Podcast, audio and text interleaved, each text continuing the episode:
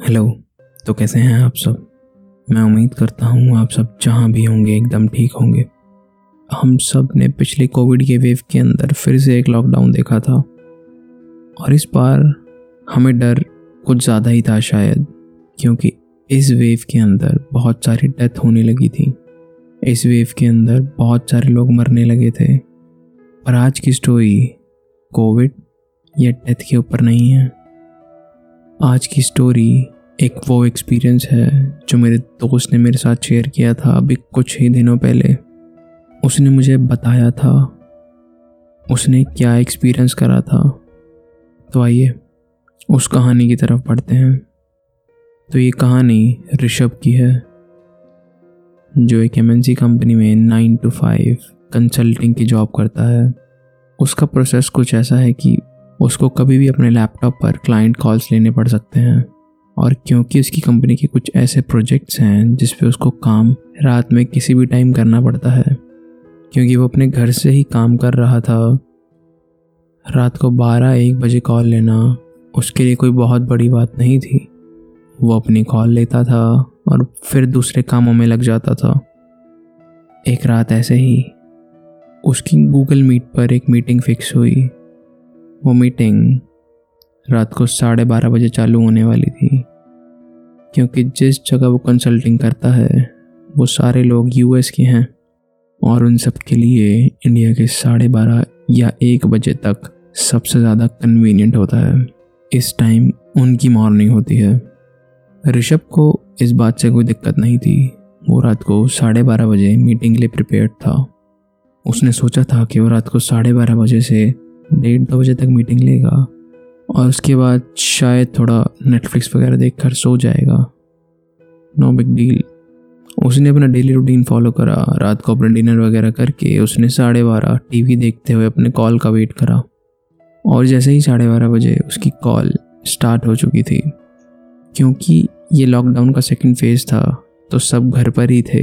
पर अब तक सब अपने बिस्तर पर लेट चुके थे और सोने की बिल्कुल तैयारी में थे। एक अकेला ऋषभ ही दूसरे रूम में बैठकर अपनी कॉल ले रहा था। उसकी कॉल लगभग डेढ़ घंटे चली। डेढ़ घंटे बाद ऋषभ अपने डेस्क से थका हुआ उठा। उसने अपनी बॉडी को थोड़ा सा स्ट्रेच करा और उसने सोचा कि अब जाकर मैं थोड़ा सा रेस्ट कर लेता हूँ। थोड़ी देर लेट जाता हूँ और अगर मन करा तो साथ में नेटफ्लिक्स भी देख लेंगे।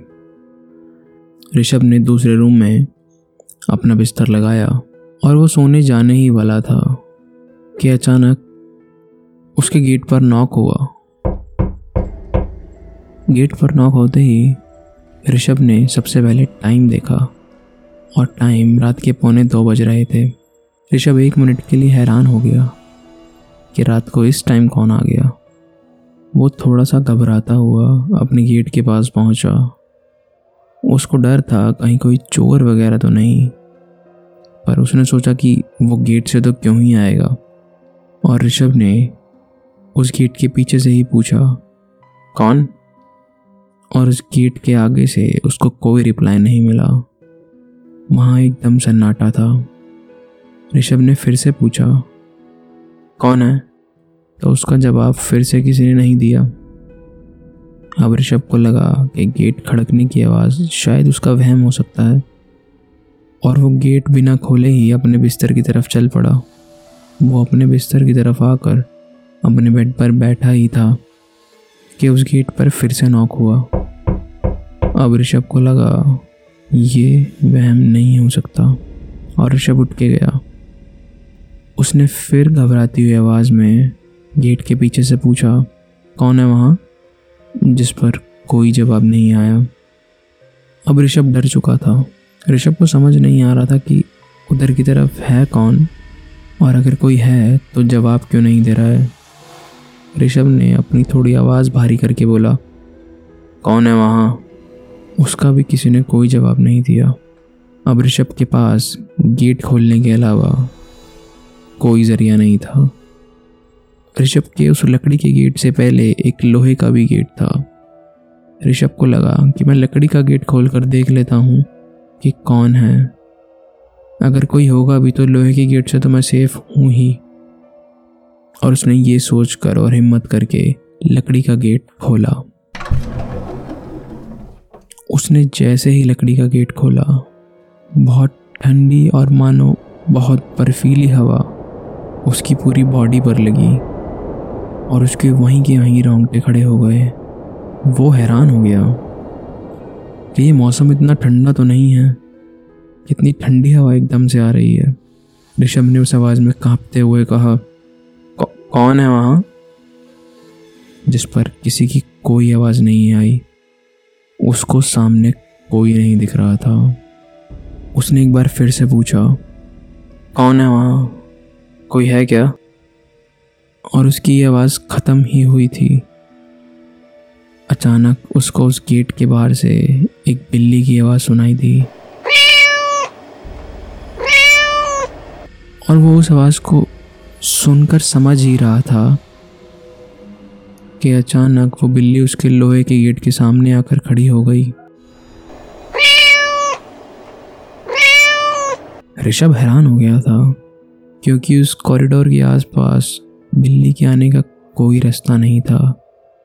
ऐसा कोई रास्ता नहीं था जहाँ से बिल्ली अंदर आ सके।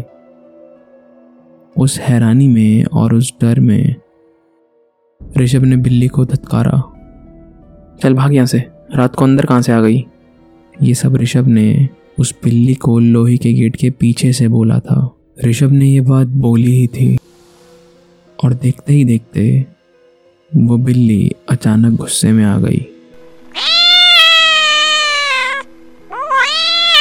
वो बिल्ली ऋषभ को एक तक घूरने लगी और ऋषभ पर घुर्राने लगी। लोहे का गेट होने के बावजूद ऋषभ को एक अलग सा डर लग रहा था।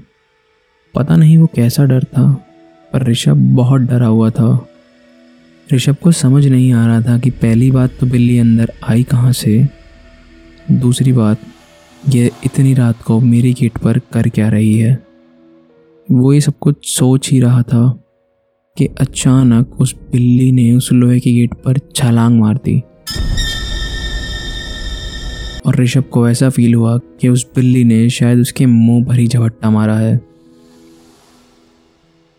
ऋषभ ने जैसे ही उस डर में आँखें बंद करी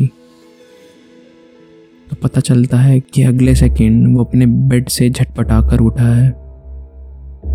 ये सब कुछ ऋषभ का एक सपना था। ये सब कुछ ऋषभ को एक सपने में दिखा था। उसको समझ नहीं आ रहा था कि वह कॉल लेते लेते अपने बेड पर कैसे पहुँच गया और वो झटपटा कर अपने बेड से कैसे उठ रहा है। वो अभी भी यही सोच रहा था कि क्या ये सपना था या फिर सच था। वो बहुत ज़्यादा डर चुका था। वो अपने बेड पर उठकर डर के बैठ तो चुका था, पर वो पसीना पसीना हो रहा था। उसने अपने बेड के पास पड़ी हुई वाटर बॉटल उठाई और उसमें से उसने दो घूट पानी पिया। वो पानी की बोतल नीचे रख ही रहा था कि अचानक उसका गेट नॉक हुआ। अब ऋषभ को सब कुछ सपने की बात याद आने लगी और उसने टाइम देखा तो टाइम लगभग दो या ढाई बज रहे थे। वो बिल्कुल घबरा चुका था। उसके पे खड़े हो चुके थे। उसको समझ नहीं आ रहा था कि वो अपने घर वालों को उठाए या चुपचाप अपने बिस्तर में पड़ा रहे।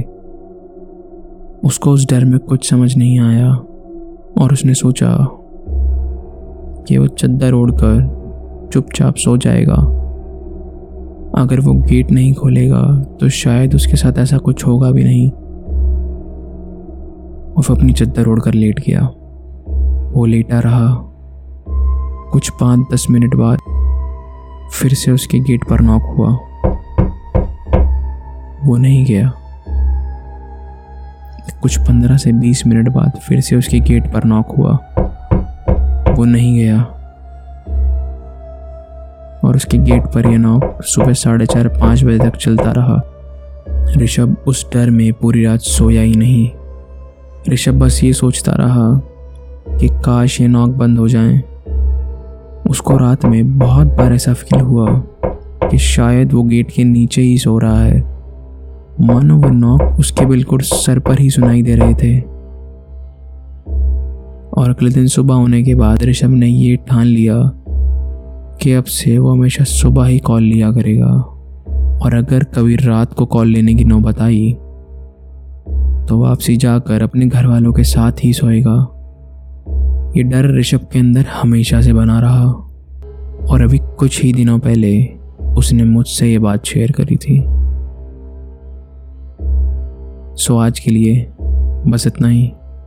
आई होप आपको ये स्टोरी अच्छी लगी हो। और अगर आपको ये स्टोरी अच्छी लगी हो तो I will request you to follow me on Spotify और any other podcast streaming platform thank you so much for your time I am your host Jatan Vats